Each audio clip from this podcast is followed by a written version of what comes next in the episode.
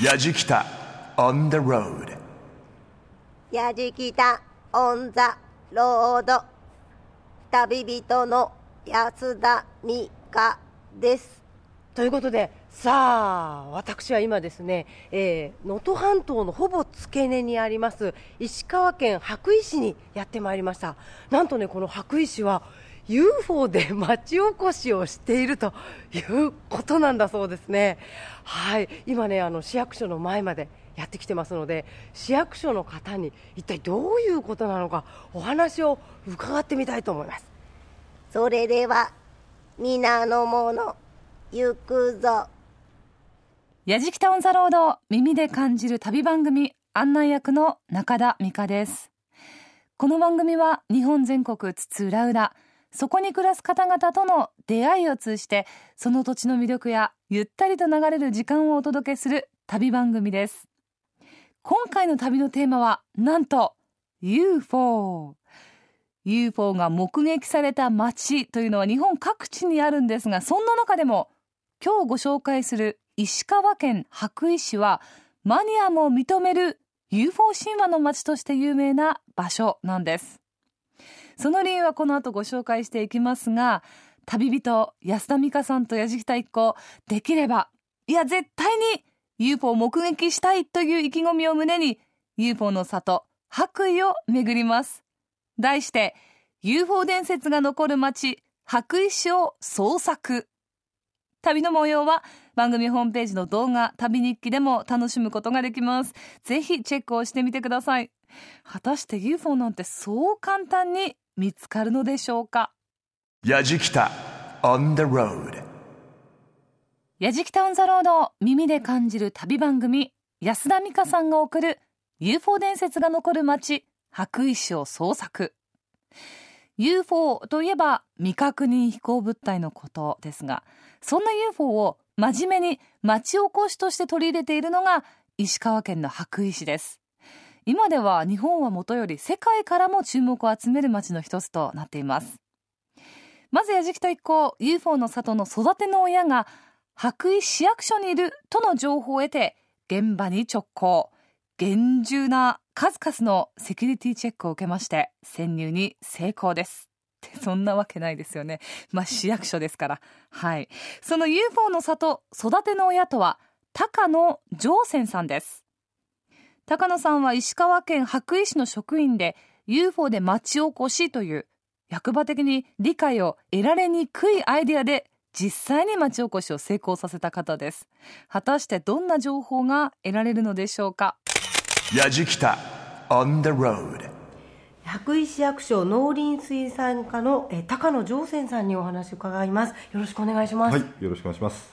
あの高野さん、UFO でええ。白衣市が町おこしをされていると伺ってきたんですけれども、はい。なんでまた UFO で？まあ、そもそも古文書が見つかったんですよね。古文書、ええ、嘉永時代、まあ、幕末江戸の末期なんですけども、はい。西山から東山へこう総八あるいは尿八といってですねその麦わら帽子のような形をした仏みたいなものが空を飛んでた。しかも光を放ちながら飛んでる。これ今で言うと空飛ぶ円盤じゃんっていうところからですねこれは活用しない手はないだろうということではい。やり始めたんです、あの高野さんは UFO にもともと興味があったんですか？まあ、僕 UFO のテレビ番組を作ってたんですよ。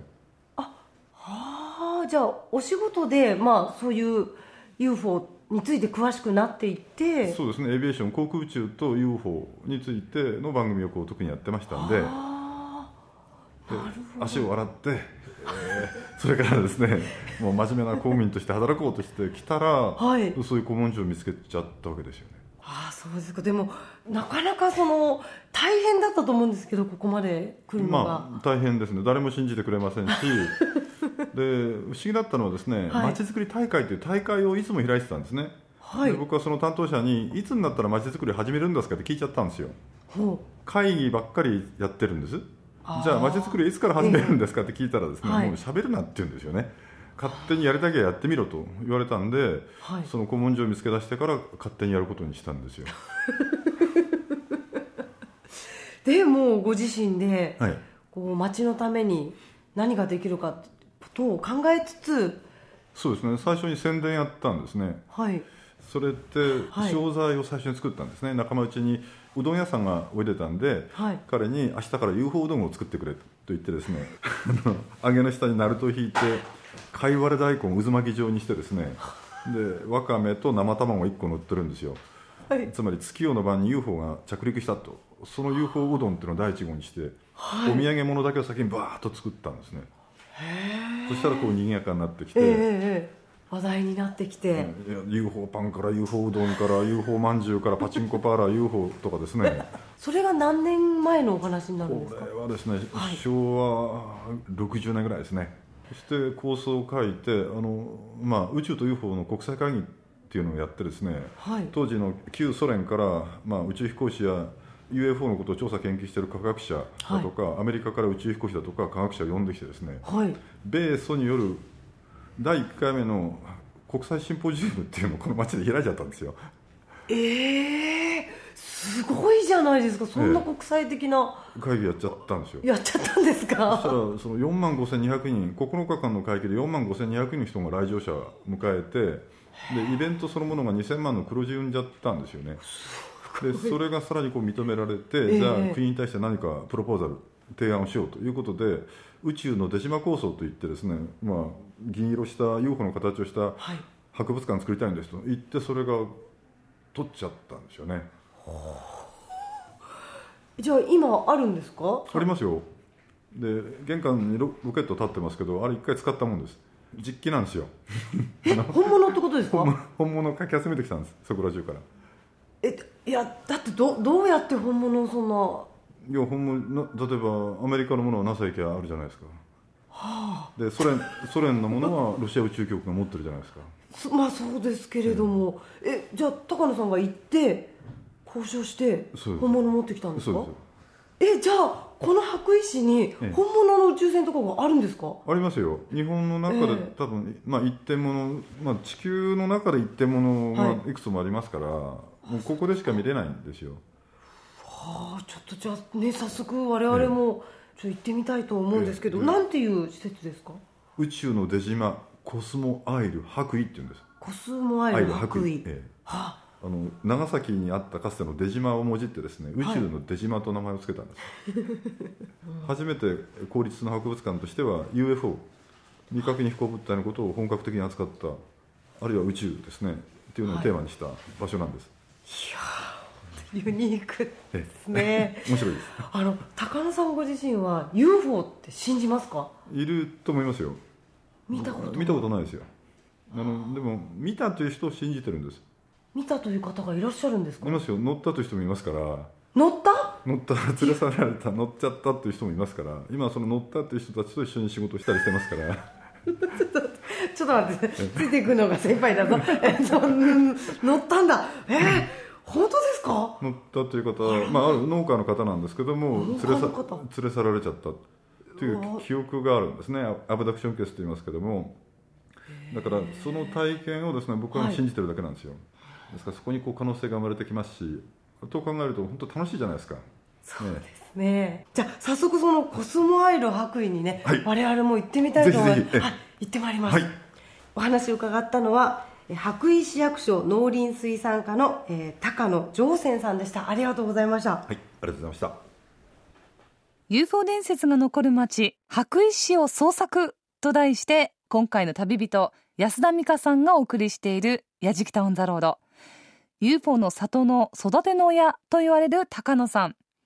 役所からゴーサインをもらった UFO の博物館。その目玉となる展示物に与えられた予算は2億そこで高野さんが考えたのはハリボテではなく本物。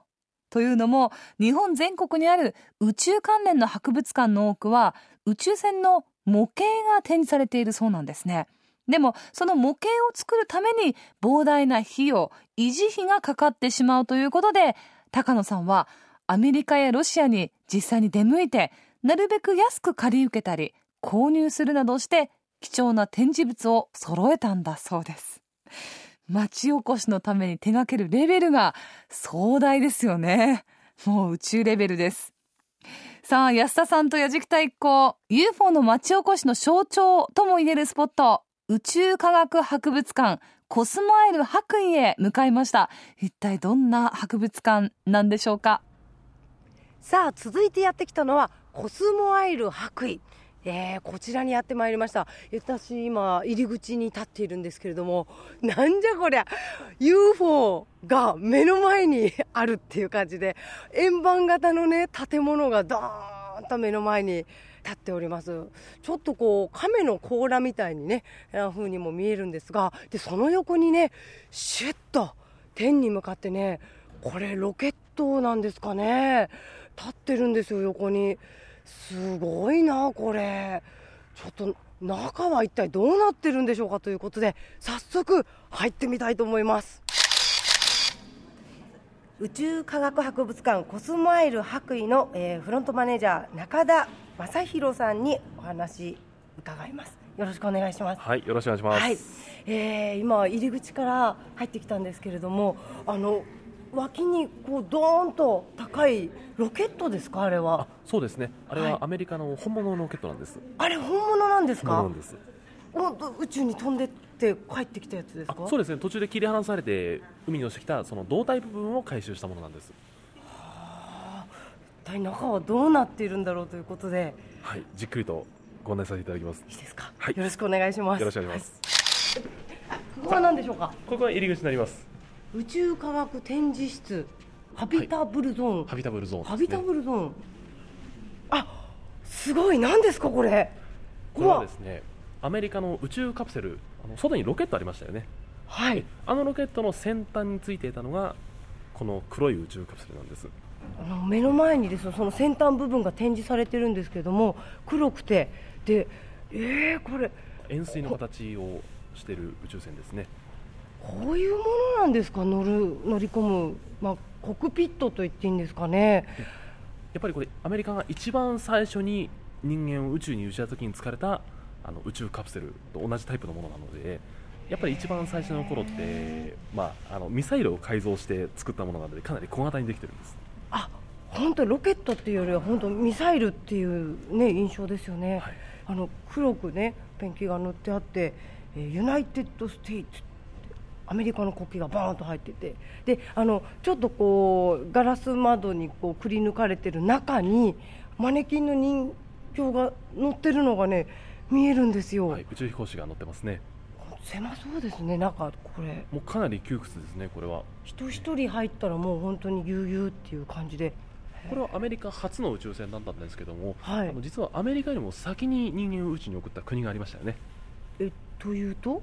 ソビエト連邦なんです。あソビエトの方が先です。かそうなんです。あの一番最初に地球が青かったというセリフを残したそうか。ユーリ・ガーリン宇宙飛行士は、はい、あれは旧ソ連の宇宙飛行士だったんですよね。あじゃあこちらはアメリカ初ということですね。そう、まあ、つまり世界でこれは2番目に当たります、うん、世界で一番最初に打ち上げられたボストン空中船が次に展示されてます。えそっちもあるんですか？はい。でそれを見ていきましょう。何でもありそうですねここは。おおこれですかうわこれはまたちょっとこうなんかもうあの巨神兵の部品みたいな、もうあのなんていうんですか、赤茶けてて、ね、あのちょっと錆が出てるというか、でまん丸なんですよ、風船。やっぱりアメリカの宇宙船と形がガラッと変わりましたね、全然違いますね。球の形をしてますね。ここに展示されているのは実際に宇宙から帰ってきた本物なんです。これ本物。本物なんです。これ表面焼け焦げてるんですね。あ、それでこういう色なんですか。これ本来は表面銀色の宇宙船だったんですけども、えー、大気圏再突入する際に2000度近くまで表面温度が上がってしまいまして、はい、本当だ。あの赤茶けてたりもう本当すすの色ですよね黒のね、はい、あら正面回ってくると。あもうなんか覗けるような形になってますね。意外と快適そうですねこっちはさっきのアメリカの宇宙船に比べると、ずい。広い構造をしてますね。中がねキルティングのこう布で包まれてるんですよね。そうですね。実際この宇宙船実は地上に着陸するんです、ロシア、まあ、ソ連っていうのは周りが氷の海ばかりだったので、はい、海に落とすことはできなかったんですね、はあ、なので陸地に落とすしかなかったんです。ただ、これものすごいスピードで落下してきますから、うん、パラシュートでゆっくり減速させても、はい、そのまま地面にドーンと激突してしまうんですよ、この宇宙船が。なのでちょっとひび割れも目立ちますよね。本当だ。あのこうねこれ展示できるようにくり抜いてあるんですかね。実はこの穴はくり抜いてあるのではなくて脱出用の穴なんです。脱出用の穴。まあ、落ちてくるときものすごい衝撃が宇宙船に伝わるわけなんですけども、当然中に乗っている宇宙飛行士も無事では済まないですよね、うん。はい、ですので着陸の直前にこの穴から逃げるんです自分で自力で出るんですか？そうなんです。ああのもちろん脱出レバーがついてまして脱出レバーを引きますとここについてる蓋が外れて宇宙飛行士が椅子ごと外にポーンと後ろに飛び出すわけなんです。はあ。あのそのまん丸のねあの宇宙船にあの1.5メートルぐらいですかねの直径の丸い穴があって今そこにガラスがはめ込まれてるんで私たちは展示物として見ることができるんですがここがじゃあ脱出の出口だった。そうですね。あそうですか。いやもうこれはね色が本当に物語ってますよね。大気圏突入して戻ってきたんだなって。ちょっと本当なんか震えがきますねなんか。はい。もう当時の様がありありと見えますね。ねその傷もあってかなりね衝撃の跡が生々しいですねこれ、はい、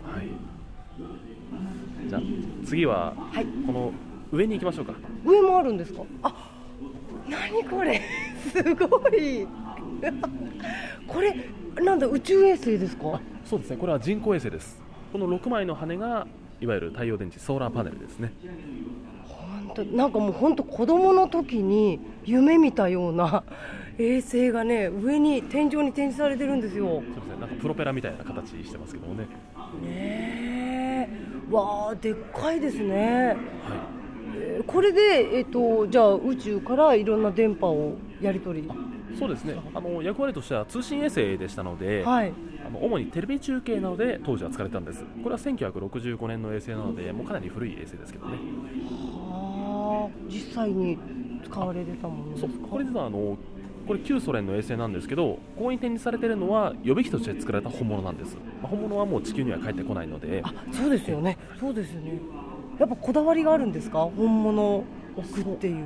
そうですね。やっぱりその日本の子どもたちにとにかく本物を見てほしい、やっぱり本物から伝わる感動ってやっぱりレプリカとはずいぶんまた違うものがあるじゃないですか。あ、やっぱそういうもんですかね。そういったものを感じ取ってほしかったということで、はい、とにかく本物にこだわって展示物を集めてます。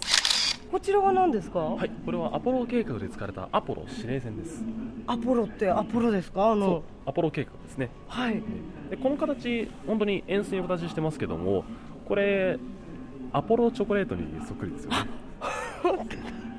あの子供の時よく食べたあのピンクとね茶色のチョコレート三角形の。そのアポロチョコレートの形した宇宙船がこのアポロ指令船という部分なんです。はあ。これはアポロ宇宙船の一部分ですね。これはどこの部分？えこれはあの、まあ、アポロ宇宙船の全体の部分の中で宇宙飛行士が乗り込む部分になるんです。なるほどなるほど。なので最終的に月から地球に戻ってくるのはこの指令船だけになるんです最後はもうここだけになって帰ってくるんですね。そうです。いやーなんかすごくメタリックな感じでこれはすごく近代的な感じがしますね。これも実際1961年の宇宙船なんですけども。そうなんですか、まあ、ただあの最近でもそんなにあの形は大体近いものも使われてますから内部はすごいボタンの数ですね。そうですね。これはあの、まあ、ここにあるのはレプリカなんですけども、はい、素材も本物と全く同じ。で設計図の通りに再現してますので中のスイッチの一つ一つ至るまで本物と全く同じものができてます。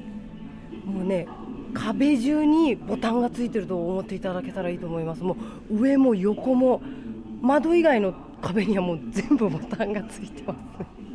これ覚えるの大変ですね。相当な訓練を積んだんでしょうね。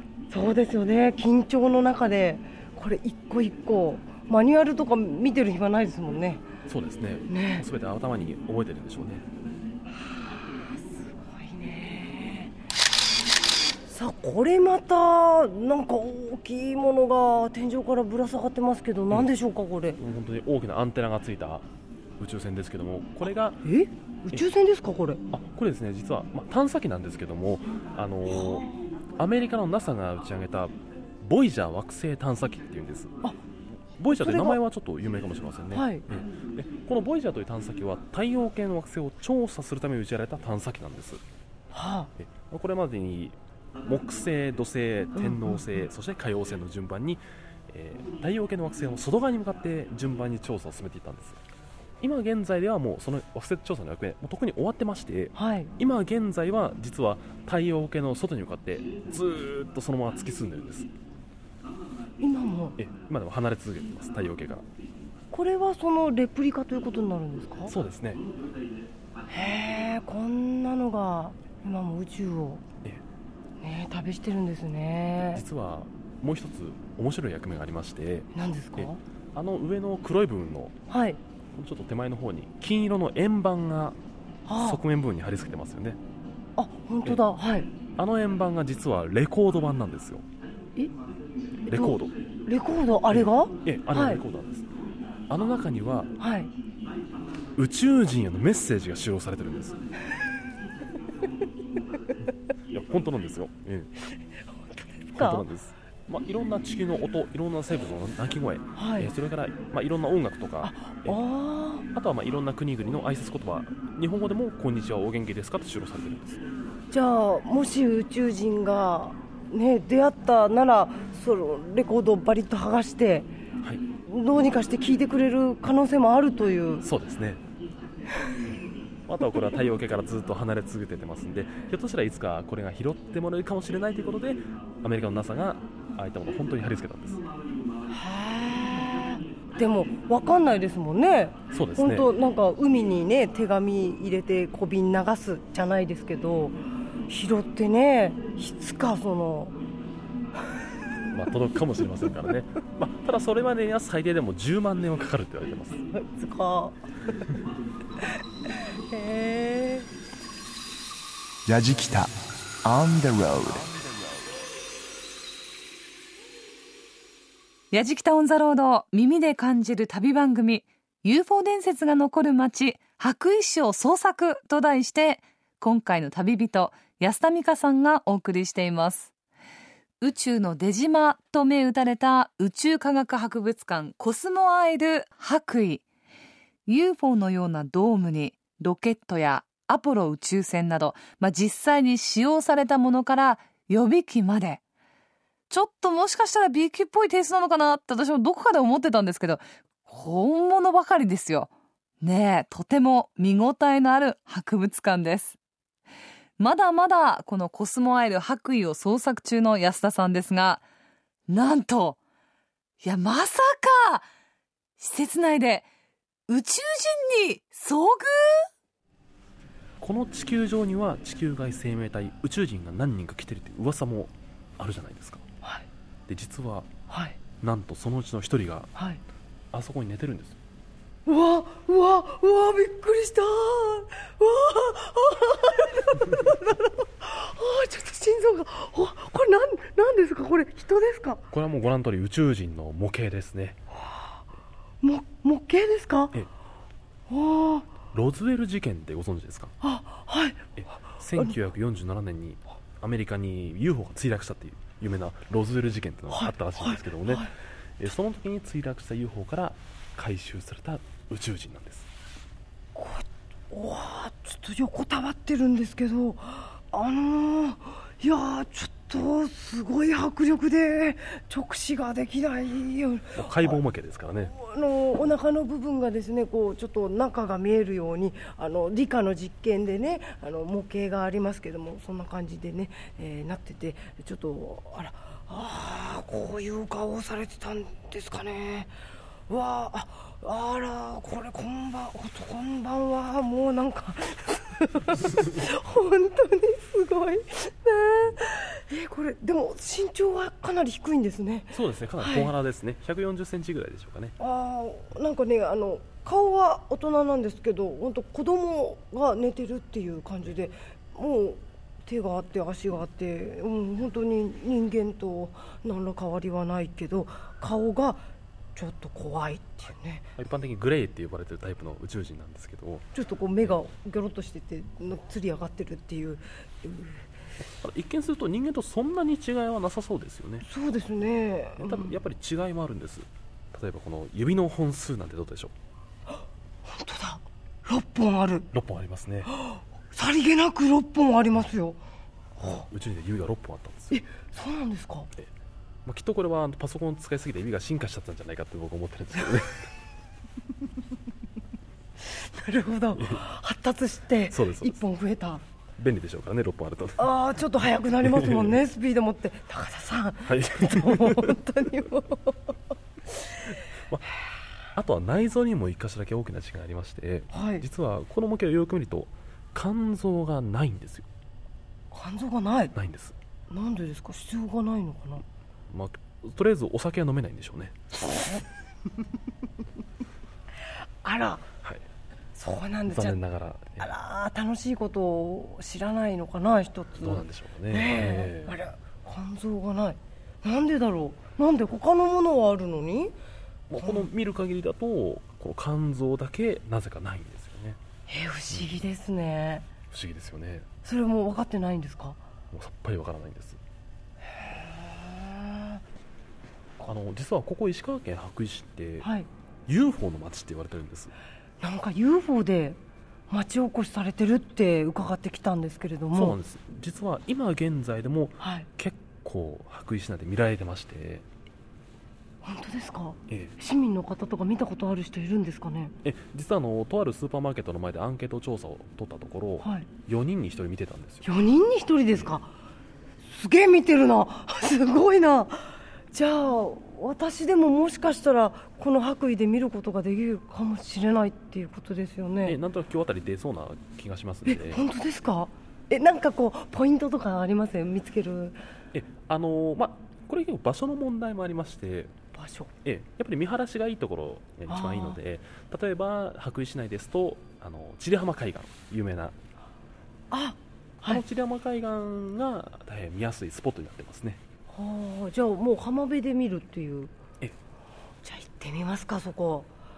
ちょっとやじきたでみんなで見ましょうよ UFO ね、はい、ありがとうございます。ちょっと行ってみたいと思います、はい。宇宙科学博物館コスモアイル白衣の中田、えー正弘さんにお話を伺いました。本当にありがとうございました。ありがとうございました。いやー、施設内で宇宙人に遭遇した安田さん。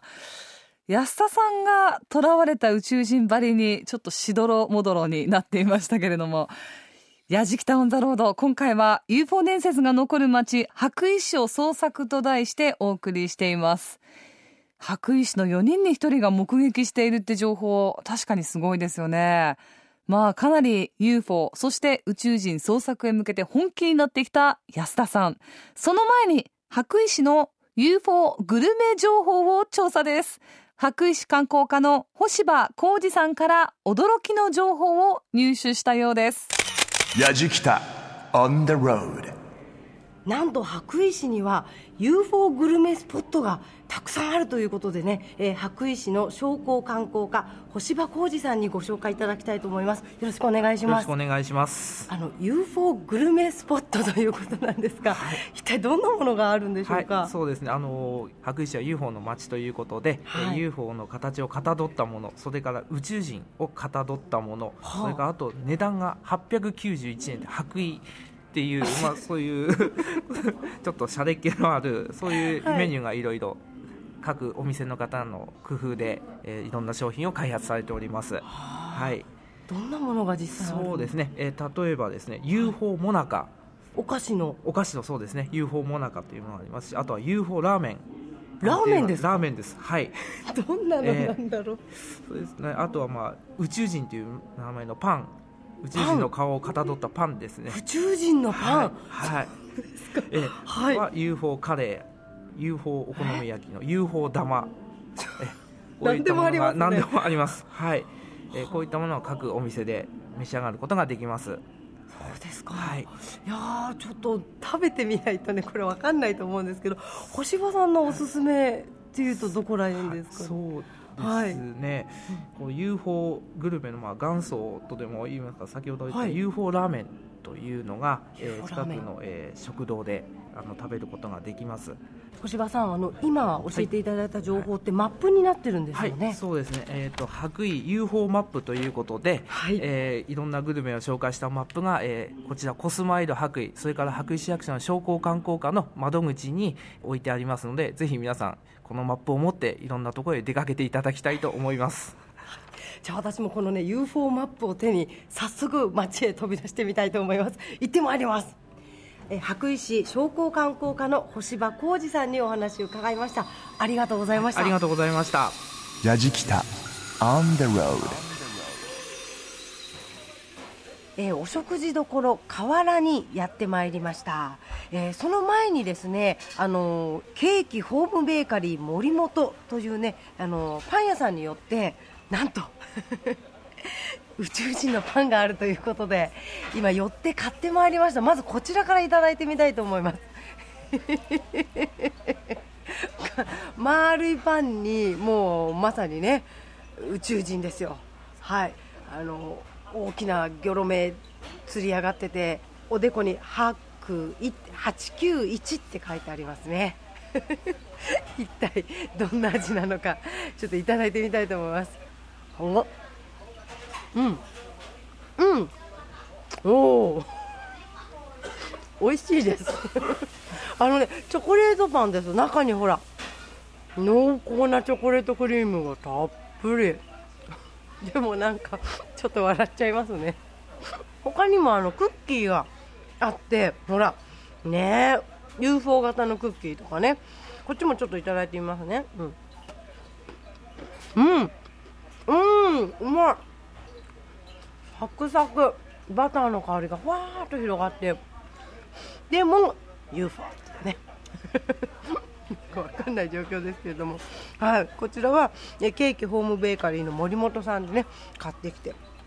こんなね変わったパンも ユニークなパンもあるということなんですがさてこちらの河原さんではなんと UFO ラーメンが食べられるということでね今注文したんでちょっと待ってみようと思います。どんなラーメンなんだろう。あ来たんじゃない？来ました来ました。わ UFO ラーメン。来ました。はい。UFO こういうことか。あの宇宙人のね顔になってますね。かまぼこがあの宇宙人のあのねちょっとこうつり上がった目でこっちを見てますね私のことを。であのわかめとメンマは三つ葉卵ホタテもうすごい盛りだくさん具が乗ってるんですけどポイントはこれですよね。えタコが乗ってます。これなんだろう。火星人なのかな？じゃあいただいてみますね。あ野菜もいっぱい入ってるなもやしとかキャベツとか。人参も入ってて。スープはなんかこう味噌というかお醤油。味噌なのかな？これね。わあ熱そういただきます。うん。うんうん。うん。うまい。お母さん美味しいです。これ食べると UFO に会えます？かもね。でもね味は美味しいですよ。本当に。野菜炒めが、ね、入っててその香ばしさもあってなんかね味噌醤油みたいな感じかな。うん。美味しい。これねあったまるしなんかもう UFO の歌がね聞こえてくるような味ですね、うん、UFO ティルルルチュチュチュルルルチュチュ熱々。熱い。いやすごいですね。このグルメ。UFO グルメですか。もう宇宙人エブリウェアって感じなんですね。でも美味しそうなものたくさんありました。やじきたオンザロード耳で感じる旅番組 UFO 伝説が残る街白衣市を捜索と題して安田美香さんがお送りしています。さあ最後は UFO 目撃情報が多いという千里浜ドライブウェイへといよいよ向かいます。ここは砂浜を車で走れるという日本で唯一のドライブウェイです。全長およそ8キロ。他にもバスやバイク、自転車でも走ることができるということです。目の前の日本海はもちろんなんですが、美城山まで見渡せるロケーションで、しかも、屋敷田一行が訪れた日はお天気も良くて、絶好の UFO 捜索日和です。さあ、UFO、果たして本当に見つかるんでしょうか？矢敷田 on the road さあ、千里浜渚ドライブウェイにやってまいりました。ね、UFO が見えるいいスポットだということでお勧めされてやってきたんですがなんとこちらですね車で砂浜を走れる唯一のドライブウェイということでね。はいちょっと私も早速車でドライブをしてみたいと思います。じゃあ行ってみますか。はいそれではドライブスタートです。おーおーおーおー。あれ？あらすごい。あの すごいね軽やかな走り。これ砂浜とは思えないぐらいスムーズに行きますね。おおうわーこれ気持ちいい。もうね本当に長い海岸線ですぐそこまでこう波がねザバーンザバーンって打ち寄せてるんですけどその横の砂浜をスーッと車で走っちゃってますよ。いや気持ちいい。いやいやいや車もね何台か走ってて皆さんこちらのドライブウェイ楽しんでますね。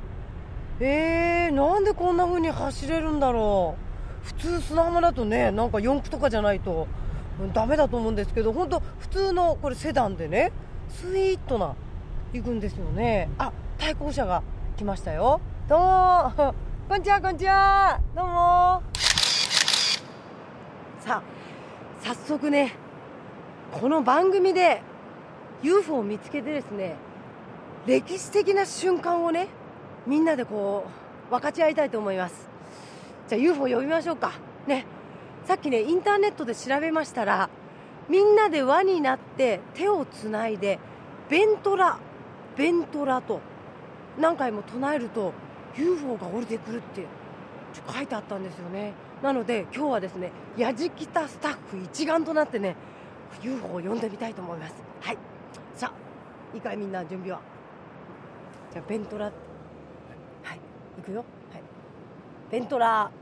ベントラ。ベントラ。ベントラ。ベントラ。ベントラ。ベントラ。ちょみんな声張って。ベントラ。ベントラ。ベントラ。ベントラ。ベントラ。ベントラ。ベントラ。ベントラベントラベントラどうだ？来た？ベントラどうだ？来たかベントラベントラヤジキタ。On the road あーちょっと雲が多いからかな。あれ？あれ？何ですか？あれ？太陽。さあ今日はですね残念ながら UFO を見つけることはねできなかったんですけれどもいやでもねやっぱりロマンがありますよね。いるのかな？いやいないのかな？いるのかなって言ってね本当子供の頃にね戻ったようなドキドキしたような気持ちでねこの羽咋石の旅をね巡ることができました。いやーでもねこんな小さなね町にこれだけのもう世界的なねロケットですよ。本物がね展示されているっていうもういやすごいですよね。いやもう本当にねなんかすいませんでした。もう本当本当に楽しかったです。さあいやでもやっぱ UFO 見つけたかったなこれ。ね。皆さんもぜひ白衣市に来て UFO 見つけに来てください。あなたが見つけるかもしれませんよ。はい。ということで、えー、今日の旅人は安田美香がお届けしました。バイバイ。